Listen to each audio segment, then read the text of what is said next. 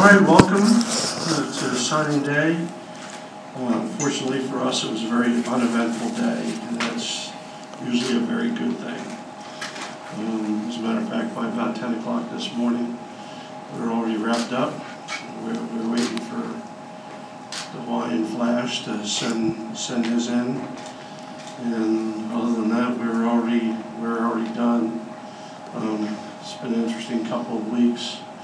It's amazing how in the technology-driven age, one tweet could cause mass pandemonium. But uh, things settled down pretty nicely, and I'm very pleased with how things have turned out.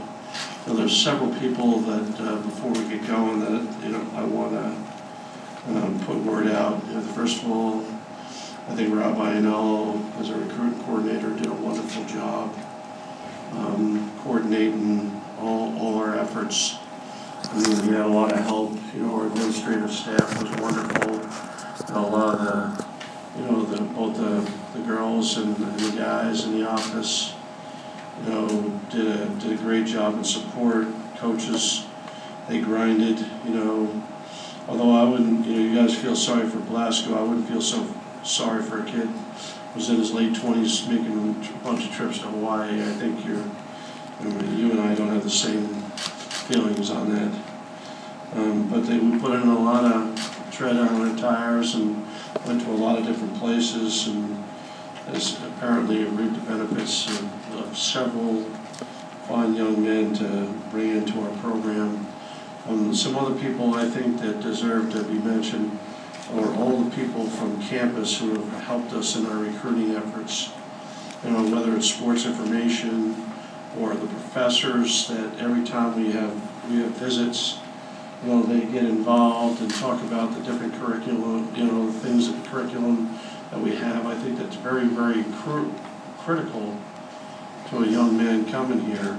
You know, our, our, um, obviously our academic support staff and, and the wonderful job that uh, Paul Buskirk and his staff do over there. You know, Dr. Zanger and, and Sean and George and, you know, all the administrators and the support that they give us. And, you know, even, you know, people at the dining hall, you bring them over there and, you know, you say, this is what you're gonna eat, and they say, now that's what I'm talking about. And as you know, this was a very heavily, top-heavy junior college class. And to, for them to see that they're living in Jayhawk Towers and eating at Bur, Burge, I mean, it, it is a very, very great impression on these young guys without us having to put any bells and whistles. We just show them this is our everyday life, this is what we do. So there's a lot of people to thank there, and, and I'm sure I'll miss some, but I ju- just want to put a generic thank you out there to all the different people. Now, I am going to run through the players um, one by one, and we'll have a little five-play clip on each one. Um, In addition to that, there's a few other things that I'll talk about here at the very, at the very end, um, at the very end, and then I'll open it up for question and answers. Um, So we figured the best way to do this would just be to go alphabetically and um, make, me make a a few uh, comments on each player, so we'll start with that. Well, Kellen Ash ends up being number one. Know, Manchester, Missouri, which basically is the St. Louis area. You know, we liked him from the beginning, we liked his, his pass rush ability. You know, he played for Joe Ro- Rosewell, um, um, had a bunch of sixty-six tackles, thirteen sacks. Um, he was a dynamic pass rusher, you know, enough to, you know, in that conference, in that district where there's a bunch of players, them to pick, pick you up top, I think that's important, and on top of everything else, he earned, earned Missouri Class Six, uh, first team All-State honors the year before as well. I mean, this is the type of athleticism that you need to play defense in the Big Twelve. And I think that that's, that's, that's what we're looking for. Next young man, Joey Bloomfield, um, obviously, you know, we've all, Joey was very active on Twitter during this, this whole thing. When you read it, trust me, unfortunately, I have to read them all too. Um, but, uh, Joey's from Louisville, um, um, high school and a first team All-Stater there in Kentucky. Big man, 6'6", 300 plus. First team All-State player for two straight seasons. Captain for two straight seasons and played, played for Coach Jackson down there. On the honor roll four years. And one award that he won this year, you know, certain things stand out for each one of us. And one thing that stood out for me when he when he won the won the team's character award, because character means an awful lot to me, and uh, um, we're really glad to have him have him on board to get a young offensive lineman with this this type of potential. Andrew Bolton, you know, we'll talk about Tedarian here in a couple minutes. There are two guys from Hinds. But uh, Andrew Bolton from Bolton, Mississippi, time for you guys to do the due diligence there and find out it was named after one of one of his family members, of which there's only 500 people in the town, so the odds are there's a chance. Um, went to Clinton High School and went down to Hinds. Hinds is really interesting. Now that I'm in this JUCO market, you go to Hinds, the head coach, his special teams coach is his wife, his offensive coordinator is his son, and the academic su- support uh, uh, person is his daughter-in-law.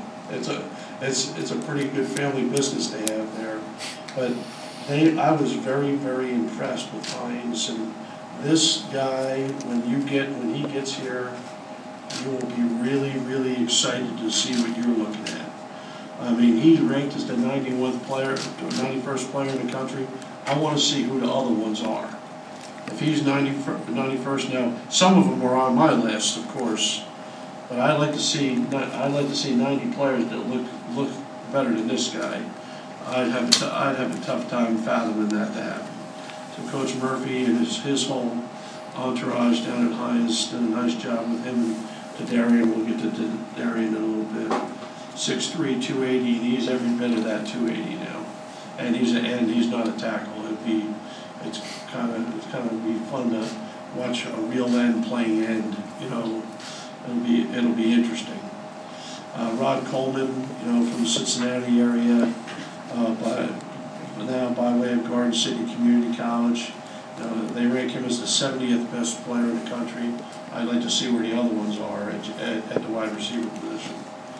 I mean, you know, the kid averages over 100 yards a game and averages 15 yards a catch and scores a bunch of touchdowns. He had 70 catches for over 1,000 yards. I mean, tall, fast. He, uh, you know, he, I, I really liked what he looked like. And he played for Jeff Tatum at Garden City, and we were, we were elated to be able to get him get him on board. Am I good? Okay. Now, my number one mouthpiece, Marquel Combs. Um, Marquel and I hit it off right from the start.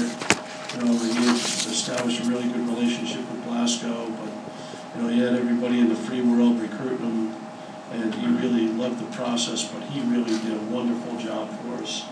Once he jumped on board, he was ranked as the number one junior college player in the country, and it's easy to see why. He just dominates games and they're playing against good players. It doesn't make a difference who they're playing against.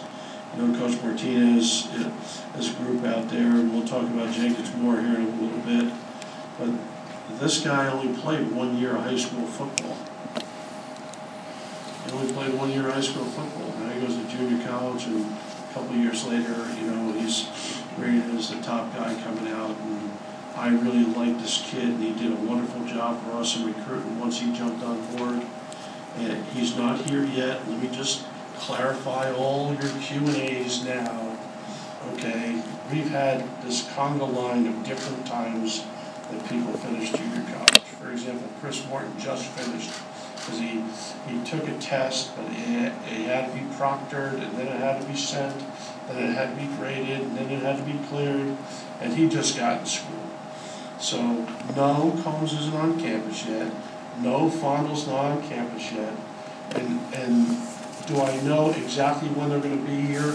No, I don't know that either. But welcome to the world of junior college recruiting. Okay, so they will be here. Okay, you will see them on the field when we play in September. I can't exact, tell you exactly when they're gonna be there, but they are the only two of this list that are, that are physically not present at this time. Okay, he told me to tell everyone hello, that he misses you, he wishes he was here to speak to, with you today. And believe it or not, you can imagine him saying that. Okay, Montell Cozart, you know, we've obviously brought in two freshman quarterbacks. I'm gonna talk about them back to back, you know, Montell played at Miege there in Kansas City originally for Tim, and then Coach Holmes took over. You know, I really like Montell, not only is he, you know, all-state football player, he's a heck of a basketball player too, he can throw it, he can run. Okay, a lot of times see a guy, all of a sudden, oh, he's, he's just gonna be a running quarterback. He could sling it all over the place, he even had bigger numbers junior year than he did senior year. But when you walk into a school and watch, you know, a quarterback being treated like a Pied Piper, that's always a good thing. Everyone in the school wants to be around him. And that's that special something I'm always talking about at the quarterback position. You know, besides the fact he had great production, he's a great kid. Um, I like the fact that watching the way when I went to the school, how everyone kind of gravitates to him. Jordan Darling didn't have that same uh, opportunity that Montell had because he was in four different schools in four different years. You know, Katie in the sports information department came up with some interesting things. I know he played for Coach Sherman this year, but you know, he, moved around. You know, his mom's in the military, and he's known and he's known he's he threw for over a thousand yards in three different states. I mean, now that isn't a stat that you really like to know, but you know, when you're a military kid and you move around from place to place, he was in four different schools in, in four different years, and he was a big kid, strong kid, good arm, and you know, uh, this year he, he moved over here back to Overland Park and went to Shawnee Mission East, and um, like I said, played for Coach Sherman. We're happy to have him here. Uh, Samson um, Faifili, uh, his father wanted to make sure I got that pronounced right because the pronunciation guard guide is actually wrong.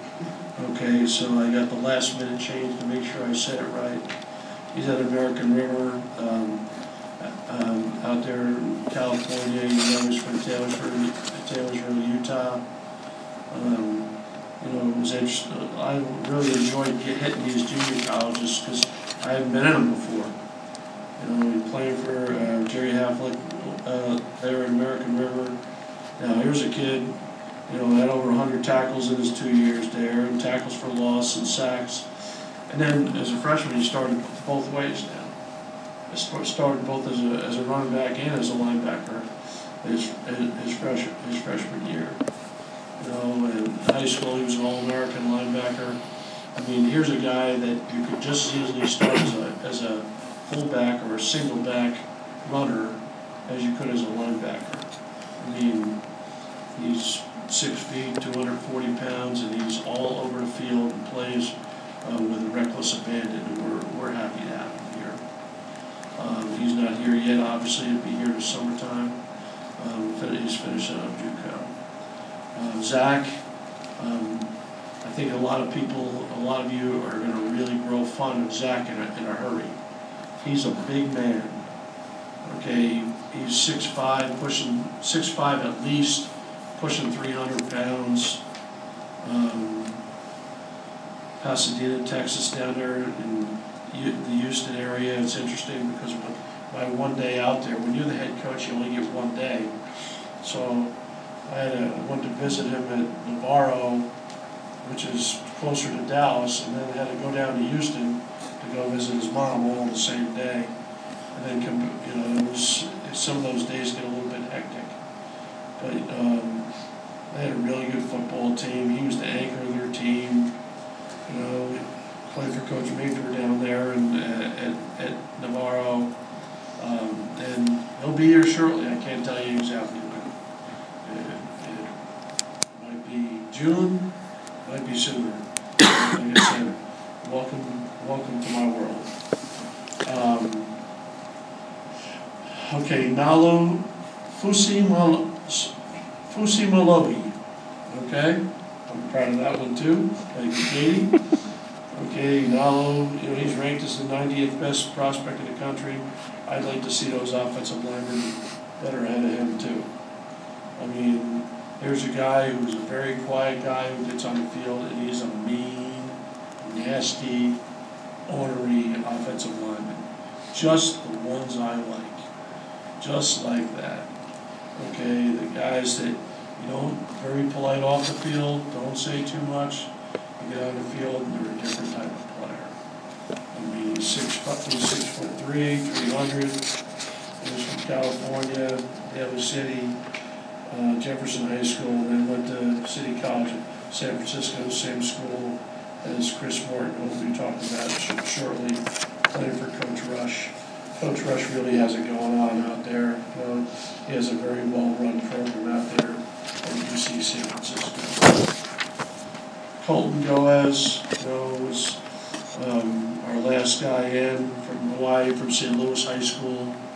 Um, Colton's another guy who's rushed for over a thousand yards as a runner, okay, but, you know, uh, as well as being, you know, a kingpin as a linebacker for St. Louis and being, and being their best pass rusher on top Uh, he's, he's, he's built really, he's six foot two, two hundred forty-five pounds. You know, his dad Leo played in the NFL for eight years. Uh, uh, good breeding. I asked him if he had any, any eligibility left when he was here on a visit. I think that uh, Colton is the first of many Hawaiian, Samoan, Tongan players that Kansas will end up having on their roster over the years. Because I think we're starting to, we're starting to make some ground. And we have a very, very positive reputation over in the islands.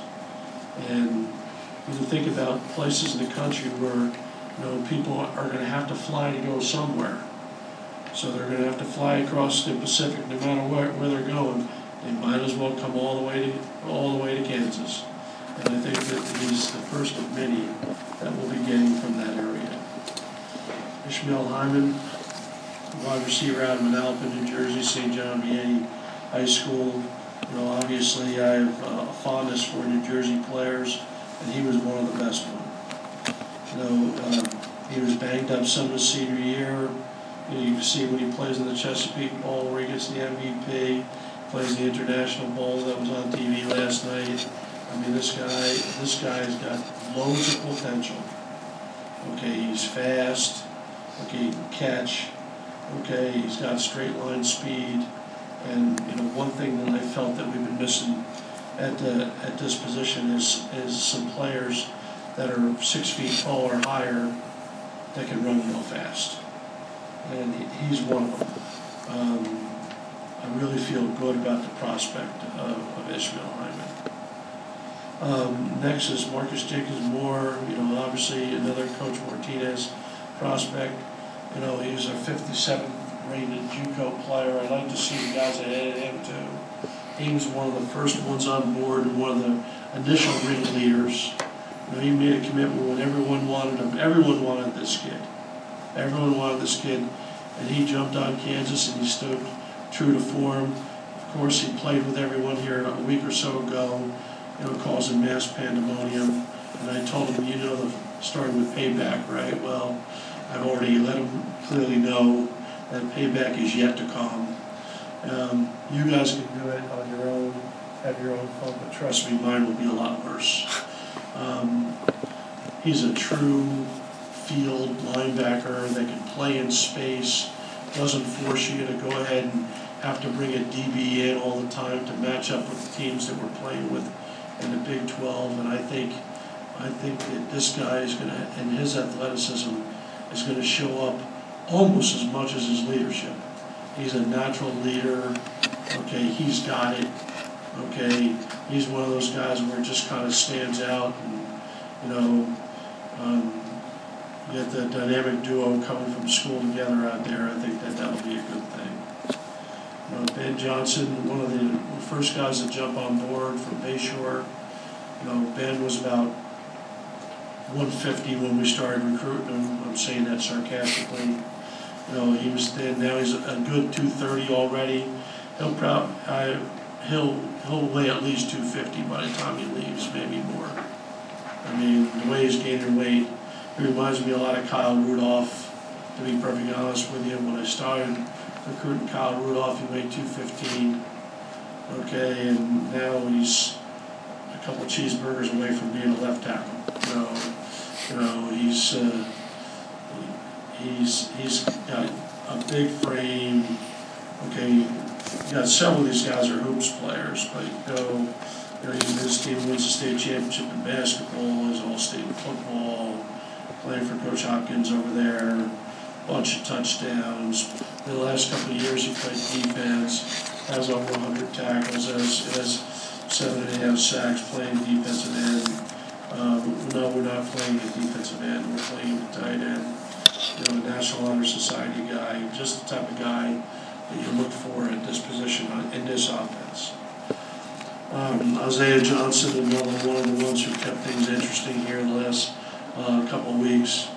Um, you know, beside the fact that you know he's a natural safety playing for Coach Strohmeyer there at you know Iowa Western. You know Iowa Western goes and goes undefeated. You know, and know this kid interesting because he started off at Western Carolina, and he transferred uh, where, but he was hurt. Okay, so he missed a whole year. So the year doesn't. So it's a redshirt year. So then he goes to Iowa Western. So we really have three for three with this kid right here, which is a great position for us to be in. You know, where you're not, you know, not rushed. Now he can come in here and get ready to play. And I think at this position, with the, the void we have here, he'll be a, a welcome addition to that safety position for us. When I talked about, you know, Bolton before, Tedarian, uh, Tedarian and Bolton are very, very, very close friends. Uh, they're like Oscar and Felix now. So when you meet the two of these guys, they're nothing alike, but they mesh very, very, very, very well together. He's from Jackson, went to Hinds, and went to Murrah High School. You know, he was an honorable mention. You know, all state Mississippi. Now Mississippi has a bunch of junior colleges. Has a bunch of them. Okay, so when you get mentioned there, there's a lot of guys, a lot of guys that are down there playing football. But this school uh, that I was very impressed with when I'm saying Hinds, I was impressed because they, you know, they had their academics in order. And this kid was a very bright young man, you playing playing for Coach Murphy and and that whole that whole entourage. And he's already he's a mid-year. He's already here, and gives us a, another good, healthy frontline guy to get ready to go with this spring. Chris Martin, um, he comes here, six four, two sixty, he's probably a little lighter than that right now. He'll probably do that by the time we play. Um, coming out of uh, City College of San Francisco. Grandview High School is a little bit misleading because he bounced around his last couple of years of high school. I've been involved with this kid forever. Now, he's ranked as the 13th best JUCO kid. He's a, he's a pass rushing dude. And as you saw us play games last year, one of the things we definitely lacked was that dynamic pass rusher. Well, he's a pass rushing dude. I've known him since he's a sophomore in high school. He committed to me on this day, his junior year of high school. Then I proceeded to get fired uh, the next year, so he decommitted and went on his, you know, entourage of schools he's been to, but um, it all came around to him coming and visiting and me and him sitting down. I know his, I know his folks very well, and like you said, he still had a little work to do academically, which just got cleared up, you know, days ago. You know, so he's finally enrolled full-time, and, and we're happy to have him settled in and ready to go, and bring some well-needed pass rush to our team. Dexter McDonald, we're well, we're very happy to get back. You know, Dexter left after being here and went over to Butler. And they tapped him as the 80th best player in the country. You know, he's just a natural in the secondary. He was, you know, all know that, you know, he was, came right out of here, Rockhurst, where he was all state. You know, but, you know, here, you know, he- he comes out, he comes out, comes back, you know, and, you know, he sat here with his folks, and we sat there and talked about the experience he had had and where we are right now, and he jumped on board. And like all you numbers gurus have, have figured out, know, I've been trying to hide one spot, but you guys are too smart for me. So, so yes, yes, he doesn't count as an initial. He counts on your eighty-five, doesn't count as an initial, and yes, we could go up to twenty-eight players if we wanted to. I will talk about that a little bit here at the end as well. Uh, but we expect Dexter to compete right away in secondary. Ty McKinney was the person we were talking about last year at this time. You know, this was the big mystery, what's happening uh, with, with Ty. Well, Ty's here and healthy and is in great shape. Um, You know, he's, he originally at one time was way up there weight-wise. He looks 305, 310, running around real well. You know, coming out of Weatherford. You know, he was at Trinity Valley and Zion Academy, you know, he played for Coach Smiley down there. This is one of those big muchachos you want inside of your defense that's very disruptive. And, you know, we wanted him for last year, you know, it didn't, didn't work out. He went and took some classes.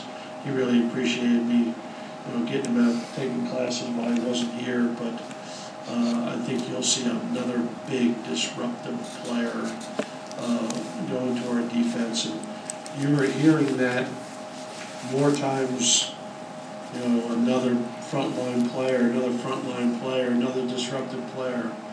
I think our defense is gonna have a, a massive overhaul of who's playing from last year to this year. If you just keep on hearing the message I've been sending as we go through this conversation. Trevor Pardula, a lot of you don't know as much about him other than the fact that he's a punter and a kicker. Okay, but we do our due diligence too. We don't just look at the, you know, forty-one yard average he had on punts or the fact that he can kick off, you know, he goes to kicking camps. And we're wired into these kicking camps. And this kid was, when we were looking for a guy who could punt and kick, the- the number one prospect we came back with was this kid right here. Uh, most people don't go out and scholarship guys, and they can come and walk on and earn a scholarship. But as you saw our kicking last year, a problem was well documented, and I felt that, you know, we couldn't afford to do that. You know, uh, we couldn't afford to come back and not have contenders to improve our, our kicking game. So I think that we're counting on Trevor to be a, to come in here and contend to be potentially one and or both of those, do one and or both of those jobs. Cassius Sendish, uh, another JUCO prospect, coming in there ranked 59th in the country, playing for Coach Minnick out there at Arizona Western. That's another school that's got it going on down there. I mean, it takes, a- it takes a while to find human now. And once you get there, this guy's got a heck of a program, a bunch of players going out every, every year. And Cassius is one of those ones, yes, he was named after Cassius Clay. His father was a big boxing fan, and that's why he named him Cassius. I call him Mohammed, obviously, you know, because I have to get my nicknames right off the bat. You know, uh, but, uh, this guy, besides being a frontline player and a physical and having all sort, all sorts of, uh, stats, another thing that comes into play is he is a natural leader with, with big character and big intelligence. And too many times in junior college, you get these guys stereotyped like, well, they all went there because they couldn't read and write. You, trust me, when you talk to Cassius, you'll know that's not the case. And he's a very impressive young man. I like, you know, I like everything about, I like everything about him. I'm glad he's here. I'm glad he's here right now competing with our team. Um, the recent five alarm fire was Kevin Short. Um, uh, Kevin, you know, from, was there from, from over here from, you know, Hazelwood, you know, High School, Hazelwood Central High School there in Missouri, and Fort Scott Community College, uh, ranked as the 69th best JUCO prospect. Uh, first team All-American playing for Coach Horton. you know, also a, also a return guy on top of it. Um, you know, uh, yesterday he had a little bit of cold feet and was thinking about, uh, you know, going to another school, but once, once Coach Bowen and I had a chance to sit down and talk to him for about thirty minutes, that, you know, that fire was put out. You know, Coach Bowen now, you can ca- officially call him Five Alarm, that's his new nickname. Um, But, um, you know, I think that once we just got a chance to answer some questions to both him and his mom, that one was resolved. Kevin's now a frontline guy now. You think of the type of corners that we brought in here and the safety depth we brought in here, this secondary, you, you talk about all those guys leaving from last year. Well, you got a bunch of really good football players coming in here that are, that aren't high school kids, that are ready, that are ready to rock and roll. I mean, they're, they're ready to come in here and get involved. Another guy who fits that bill is, is Mike Smithburg, another, another Iowa Western guy. Um, friend Coach Strohmeier, you know, the team goes twelve and oh and, you know, you, you're, you're moving the ball up and down the field. The thing I really liked about Smithburg, and just like Ngalu, he was one of those tough, nasty inside players who could play center and or guard if you needed him to. So I, I expect him to be contending to be a frontline player right off the bat. And I expect him to put, I expect him to push for a starting position at center and. Um, We're really happy to get him another 6'3", 300-pound guy uh, with, with, with good inside strength. And, you know, he's here, he's really happy to be involved in our conditioning program. He was looking for the garbage pails yesterday, but, um, and this is the type of player, you know, these are the type of offensive linemen, I like offensive linemen with defensive mentalities, That- that's what I like. I don't like passive offensive linemen, and I think that we've, we've been able to bring in some of the guys we brought in here. Um, Now Colin Spencer, yes, I can talk about Colin Spencer, no, he couldn't sign a letter of intent. When you're a high school kid that comes out early, you saw, the day you matriculate into school, your clock starts ticking. Okay, so just so we all understand, the grant aid triggers it, paying money, paying money, uh, for your admission, but the day you start school, you matriculate into school, your clock starts ticking. So, um, on the twenty-second, when that happened, you know, that's when it, that officially takes place. You'll notice that there was one school where a guy flipped on Saturday, on Sunday, and on Monday he started school in another place, because it's when you start school. So yes, he's here. He's listed down as a defensive back, uh, with my recent conversations with Short and, and those guys, and where I'm gonna position those guys on defense. Um, I moved Spencer yesterday. We weren't really sure whether this spring we were gonna start him as a corner or as a running back. But, um, we, you know, we decided we would go ahead and start him as a running back after our conversations. One of the reasons why is Marquise Ja- Jackson, which I'm not talking about uh, our, normal guys, but Marquise Jackson is gonna be going on medical um, and he won't be playing anymore. So with that taking place, I didn't want us to get thin at running back. So this, moving Colin is kind of like taking that spot on my depth chart, because this year I was gonna take no running backs. I was gonna take no running backs at all in, in this class, but uh, with Marquise uh, going on medical, I will, I will move Colin over to that spot.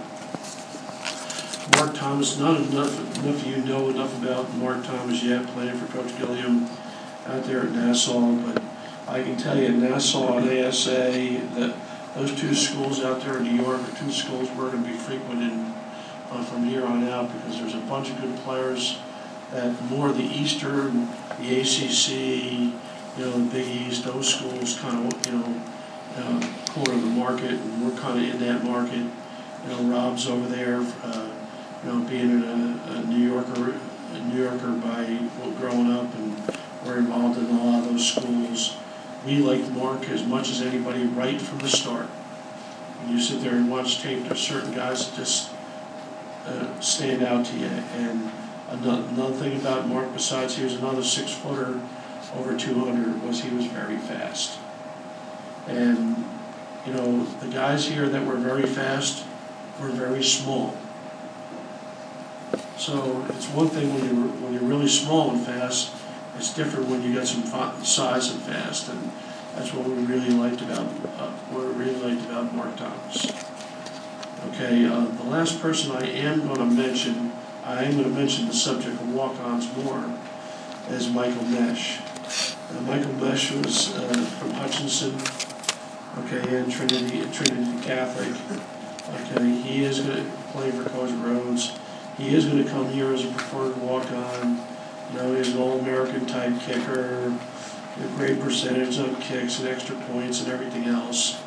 You know, now, Michael is coming here to, to win the, to win the job as, as our place kicker. That's why he's coming here. Now, he's not been guaranteed anything, as none of these guys have, but I think that he has a very good opportunity for that to happen. Um, he'll, he'll have every opportunity to go ahead and do that. Um, he knows what the, what the situation is, and because he's such a good kicker, and we were only in a scholarship one, and Pardula was it, because I needed somebody with versatility. You know, I told him that, you know, Ron will be here for another year. When Ron leaves, I'll probably replace that spot with a, with another specialist. And I said if we had a legitimate guy winning one of these jobs that were here, there's a good chance that that person would be, that guy that we ended up putting on scholarship. Now, the reason why I can mention Mesh and not mention some other guys is there's a whole process of eligibility that takes place, whether a kid's a preferred walk-on or a regular walk-on, where if I, for example, if you call a guy and it, more than one time, okay, if you call a guy more than one time, and then they come to your school and they play, even if you're not scholarship, you have to count them under eighty-five. Okay, so you can only initiate one phone call. Okay, you can't initiate any more than that, and you can't have a, an official visit. Uh, Michael and his dad came on an unofficial visit at their expense, okay, and we didn't initiate, uh, you know, initiate more than a phone call, because that would have started his clock ticking. But because Michael's already done what he needs to do, get into school, to, you know, put it, you know, apply and all the other things financially he needs to do, I could speak about him. There's other guys that you guys have read about recently that they've come out and, and said what their intent is, they're coming too, just I can't talk about.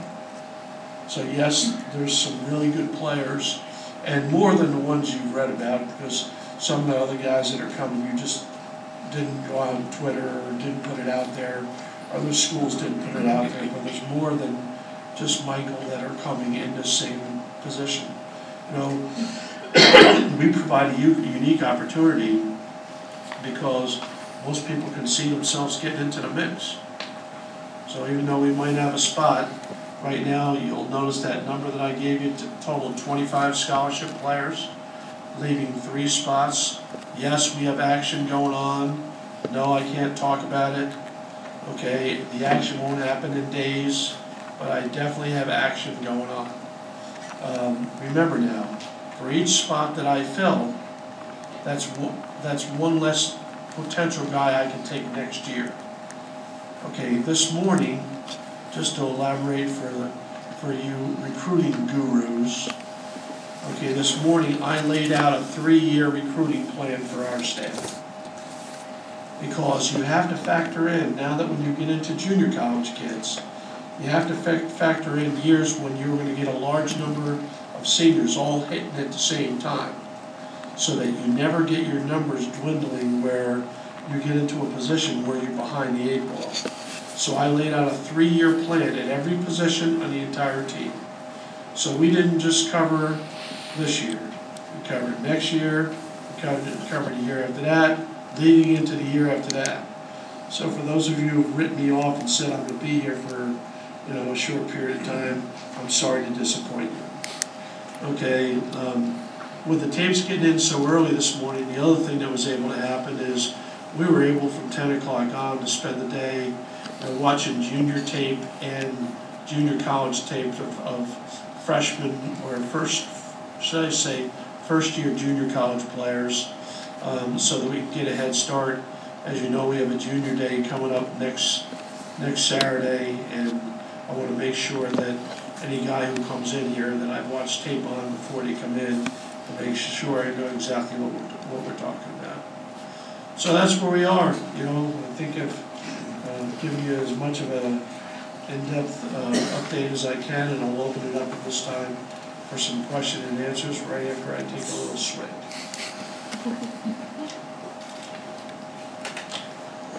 Coach, last year, it was, you were very vocal about the positions you were looking for, especially defensive line. This year, it's more of a mixed bag. Did you have a position or a couple positions you were focusing more on, or was it just kind of this kind of what you ended up with? Well, uh, we, we decided that we were gonna take one or two quarterbacks. We were gonna take one tight end, we were gonna take no running backs. Okay, we were gonna take, tr- try to take five offensive linemen. Okay, we were gonna, we were gonna take, we were gonna take three or four wide receivers. Okay, in the defensive secondary, we were gonna take four or five. At the linebacker, we wanted to take three. Okay, and the rest of the guys were gonna be defensive linemen, throwing in a kicker into the mix. So realistically, if you look at the numbers, all those numbers were attained. You know, there wasn't one number that wasn't attained with a guy that we feel is a quality player. Now, with those three numbers that are left, like last year, we took some guys, we wouldn't take some of the guys we took last year at this point. For example, if it was a college, if we were taking a, a college graduate, we're bringing in a guy in that we think can start. I mean, be a difference maker.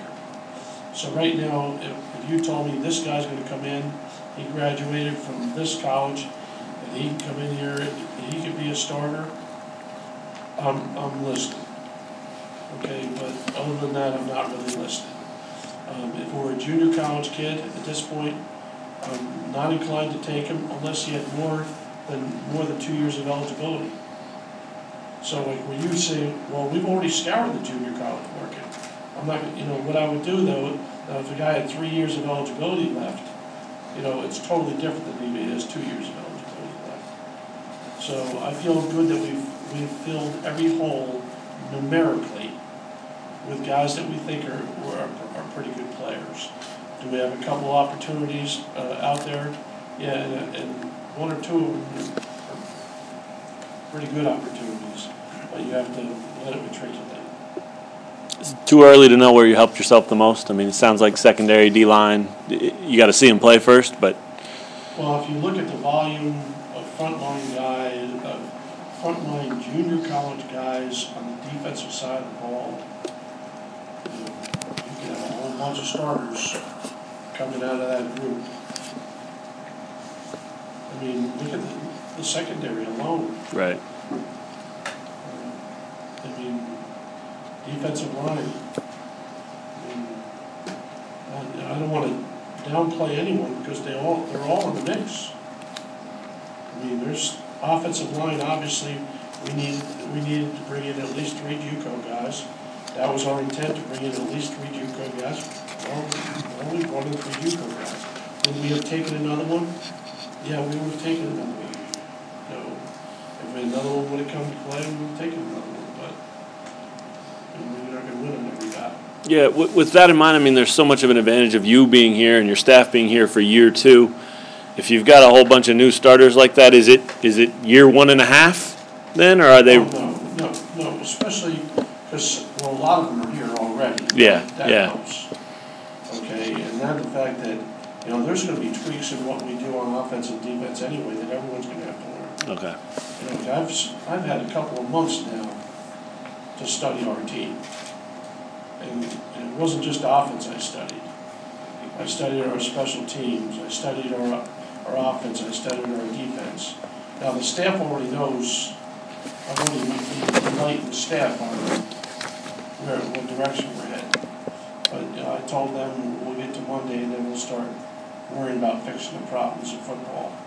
You know, it- today it was, let's just worry about recruiting, and then come Monday, we'll start fixing the problems, football wise. You can, What did you learn you said a couple times, this is new for you, recruiting. What did you learn about college? Well, you gotta be flexible. That's, that's one thing, because every school is different. I mean, there's some schools you walk in, this is the academic advisor, this is the person who, this is the person who, who's in charge of the graduate office, they control the A degree, this is the person, you know, there's some schools you walk in, and it's a mini version of us. Other schools you walk in, and it is a fire drill. And you talk to somebody, you come back the next time, that person might not even be working there anymore. I mean, so you really, you really, you're really grinding, you're really grinding, and sometimes, you know, from, from the outside, you're looking at it saying, well, this is a problem, so-and-so's not this, and so-and-so's not that. Trust me, I'm doing everything with both Paul Buskirk and David. I'm doing everything with both, with academics and compliance. I don't do anything on my own. I do everything like a team, where we all work together, where we say, this is the best way to do it, this isn't the best way to do it, because it's important to know this, like, the date, the, the stop date for when you can enroll in the class isn't close to happening yet. Okay, but once the date where the kid's better off not coming and staying in junior college, so he doesn't get too far behind in a semester, where now you're, you're, you're fighting so far behind, you, know, we've all taken classes before. You come into a class a month down, and now you're trying to play catch-up. Sometimes it's better off holding them and just saying, okay, come in June, when it's a more natural break. It's not always just exactly as it looks like on the surface. There's a lot of underlying factors there. But you have to be flexible. You have to go in and you have to do your due diligence, and the rules are changing this year too. Because now, going into this year, the academic requirements are going to change. Okay, for, for example, next year's junior college class, to be eligible, okay, they need to have at least a two-five grade point average. Well, that's what the transfer rules are in the state of Kansas. With, with a, you can get a guy in, in the state of Kansas, okay, the junior colleges, you could probably get a guy in with less than that. But now nationally, Kansas included, okay, they need to have more than a two-five. But if a kid has a two-three, for example, which is low, but say a two-three and he's a stud player, okay, you could bring him in, but you can't play him. You gotta sit him for. But why would you take a guy if he didn't have three years to play too? Because now you're bringing in a guy to sit for a year and only have one year to play. So I mean, the whole nature of this business, you have to be flexible and understand the due diligence of what you're doing, because each school is different. There's, not one of them is the same, not one of them. Coach, to uh, elaborate on your intent to recruit the Highlands, um, what, what's kind of the key for you to not only get them across the Pacific, but get them past the Rocky Mountains and all those schools that are in between? And is, is scheduling Hawaii part of that equation at all? Trust me, I'm working on that too, you know, okay, but, well, I'll throw that out there, that has already, that has already been presented, but that's a, that's a whole other subject.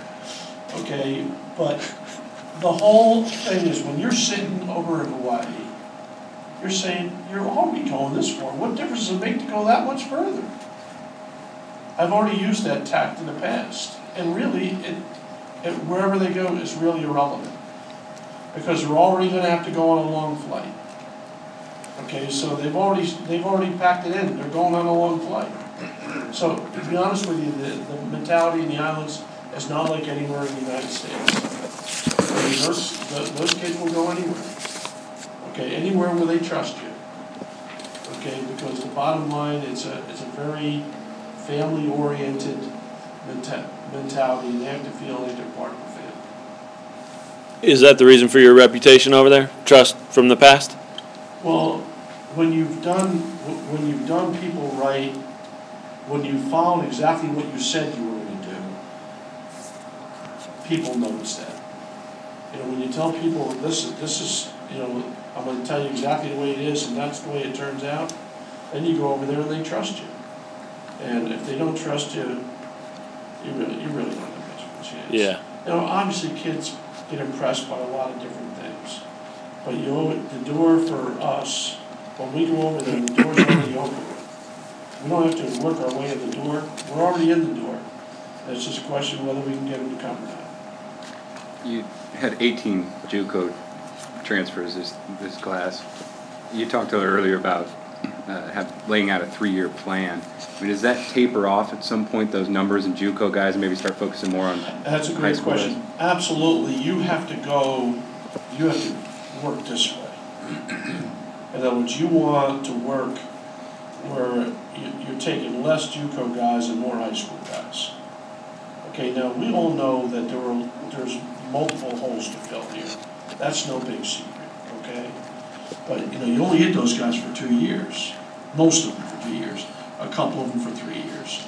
So you have to be concerned with your numbers. If you kept taking JUCO guys, you're gonna be sitting there with seventy guys on scholarship. You know, because they're, all of a sudden, be, have thirty-five seniors are gonna hit. Well, guess what? You only take twenty-five. If you took twenty-five the year before, what, you- what, how are you gonna replenish them?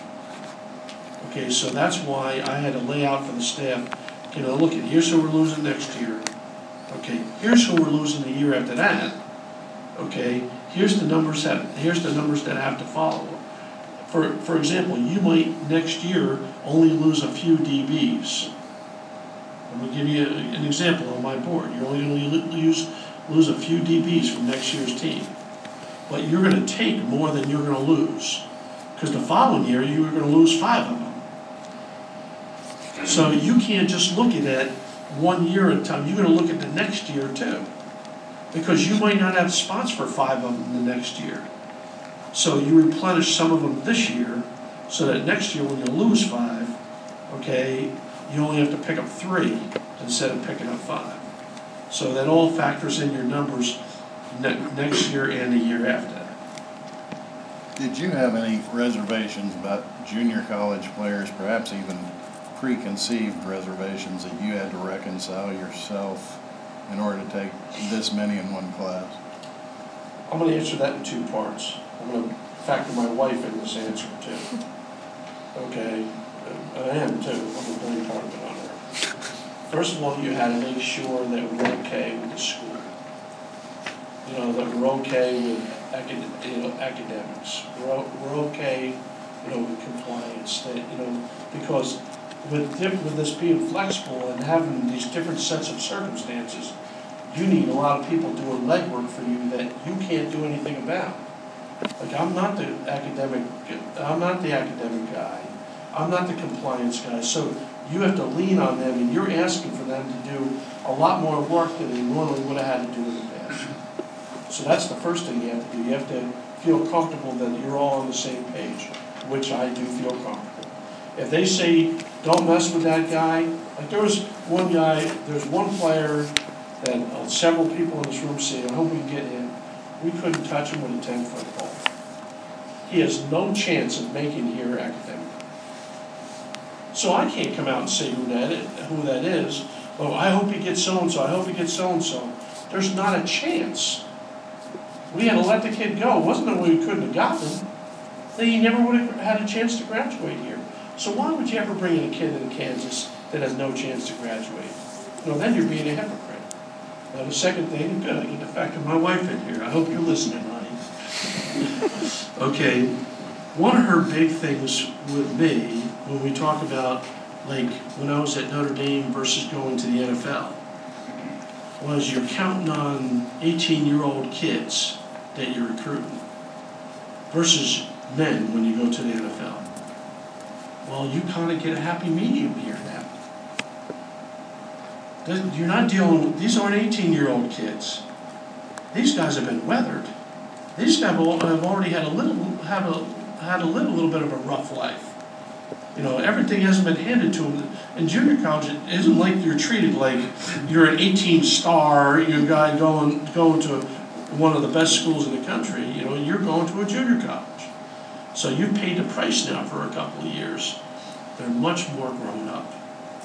They've got it figured out. Physically, they're more developed. They're more ready for the real world.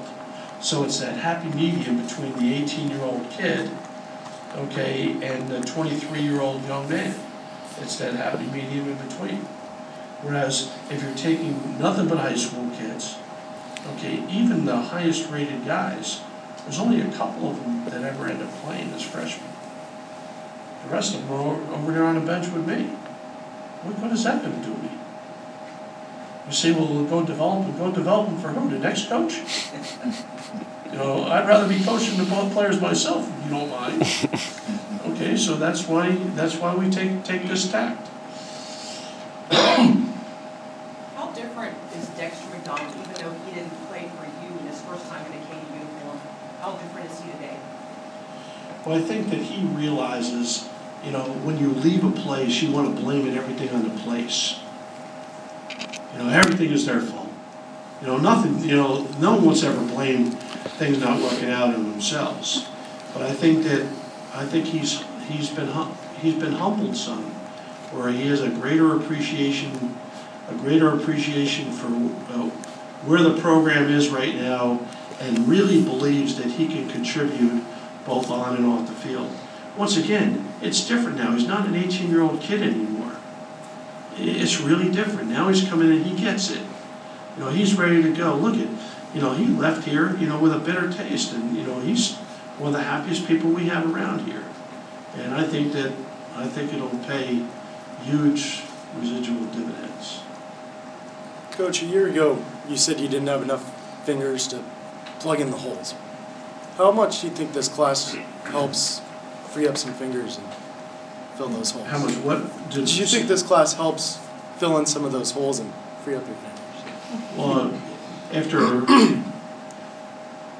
leaning our recruiting board out, now that, you know, you get to twenty-five kids, throw, throw Mesh in for twenty-six. And a couple of the other walk-ons in areas that you needed another real body. That doesn't include more ki- kids that we just had our walk-on tryout yesterday. We got another eight or so kids that we're gonna bring on for spring ball in addition right there. Okay, now all of a sudden your numbers are such where you have more depth across the board. I mean, look at the secondary last year. How many guys would, you know, secondary didn't play great, but how many guys would you have played last year? I mean, would you have had any confidence in going out there and playing? Well, that's gonna be different now.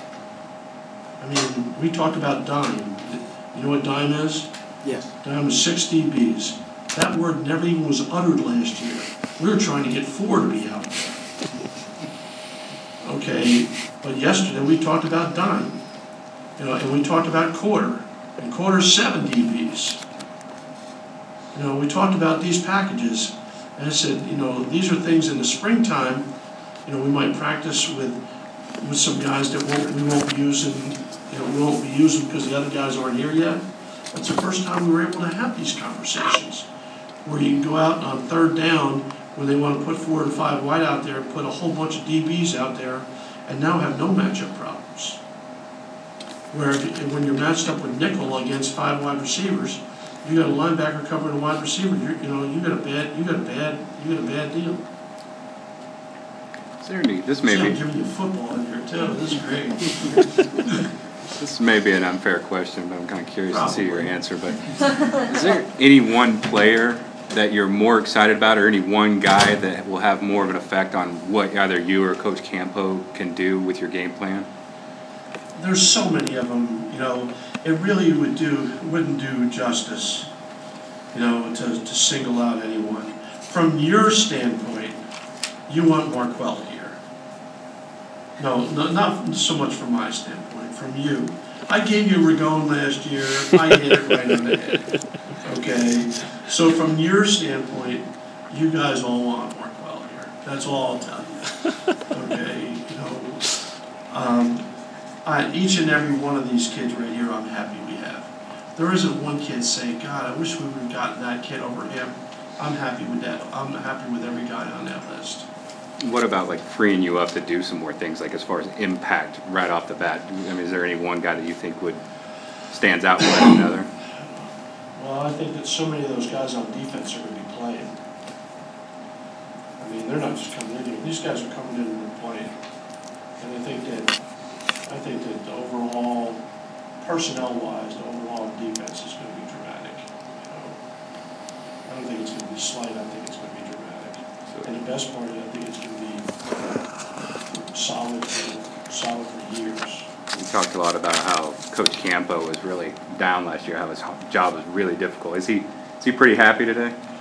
Well, I've, I've tried, to- I've spent some time with the defensive staff here in the last few days, you know, trying to give them an off- offensive perspective of uh, how I envision things should change for our defense, you know, to, to make it a little easier. And when today came and you start plugging different players into that vision, you know, things became a lot easier with, with, with all our, all our position coaches on defense. Campo and everyone else all feel better today. Coach, You got all these recruiting systems and everything, you got the three stars, you got the four stars, you got the two stars, and, and everybody kind of says you can throw that out the window once you get these kids in here. I mean, where, where is, from your perspective, with how good you feel about this, this recruiting class here, how quickly can things change, either up or down, once you get these kids here? I think recruiting classes are based off of high school seniors. That's exactly what I think. I don't think any, I don't think one recruiting system really is factoring in a junior college player playing at the top of the game right now. I'll give you Combs, for example, okay? Now, Combs, they'll list as a four-star player. Well, how could the number one player in the country not, not be rated with the most stars? because they're rating him based off of what he was in high school, not what he is right now. Okay, so that's why there's been some of our competitors that have been, that whose recruiting classes have been devalued, that have taken a bunch of junior college players. Because I don't think people have the pro- appropriate resource to be able to evaluate a class based off of the combination of high school guys and junior college guys. I mean, let's face it, if you sit there and get eighteen guys that are rated as five and four-star guys by everybody, your recruiting class is gonna be rated way up top. Okay, but tell me they're ready, more ready than the eighteen junior college players that you just brought in. And I would beg to differ. You know, I'll, I'll take the eighteen junior college players, because they're ready to play now. You've seen them on tape, you've seen them against college players. I mean, you see them physically.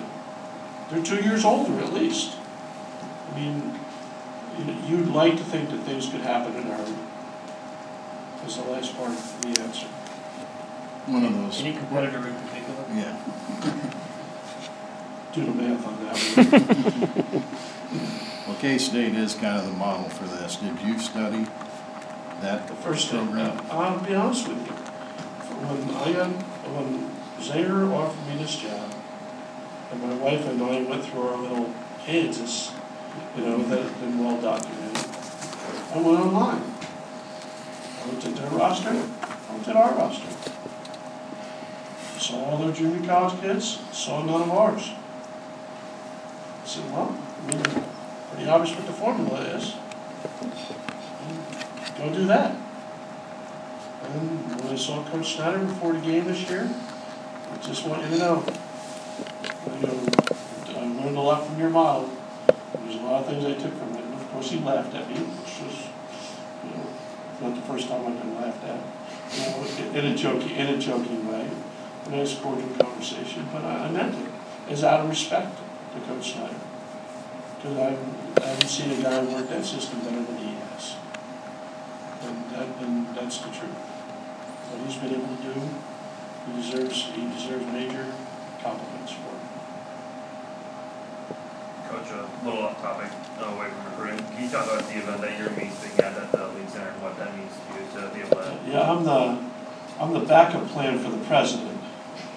Know, the president was who they were trying to get, uh, to go speak at the Boys and Girls Club function this evening, because we had the kid of the year, you know. Um, so they, they, I'm the scrap, I'm the scrap heap on that one right there. But, uh, I'm really looking forward to it because one of the main things I want to talk about with the Boys and Girls Club Well, two things I'm gonna talk about, really.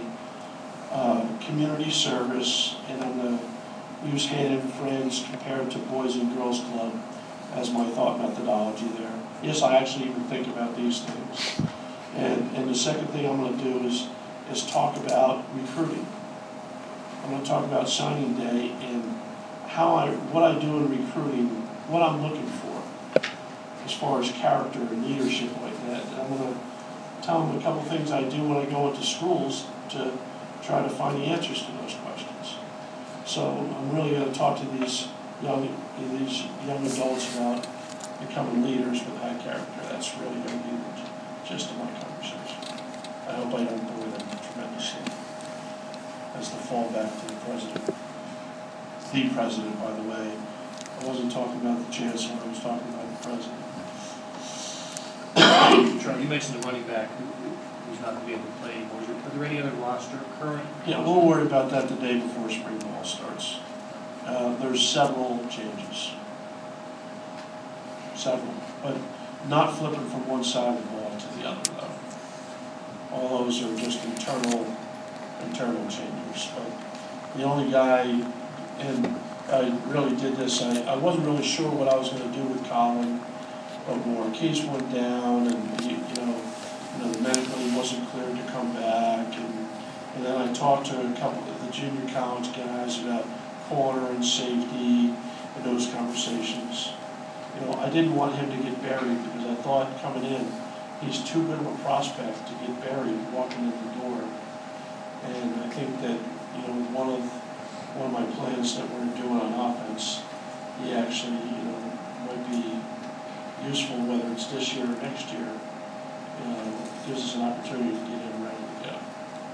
Is that done done for Marquise? I mean, or is yeah okay. He, he- he had a situation, which I'm not gonna go into for, for medical, for reasons. Sure.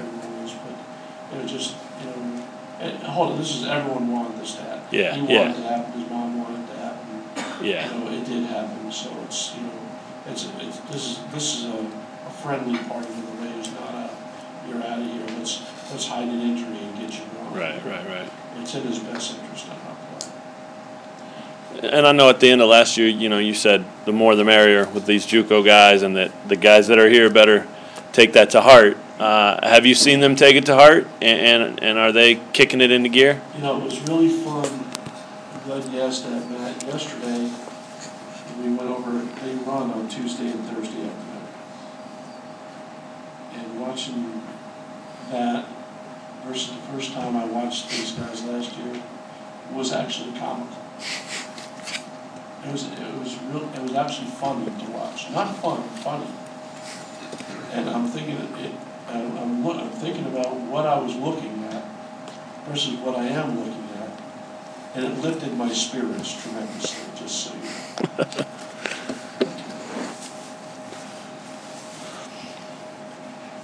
Anything else? We good? All right, I'll see you again. I'll see you again, uh, Monday before spring ball starts.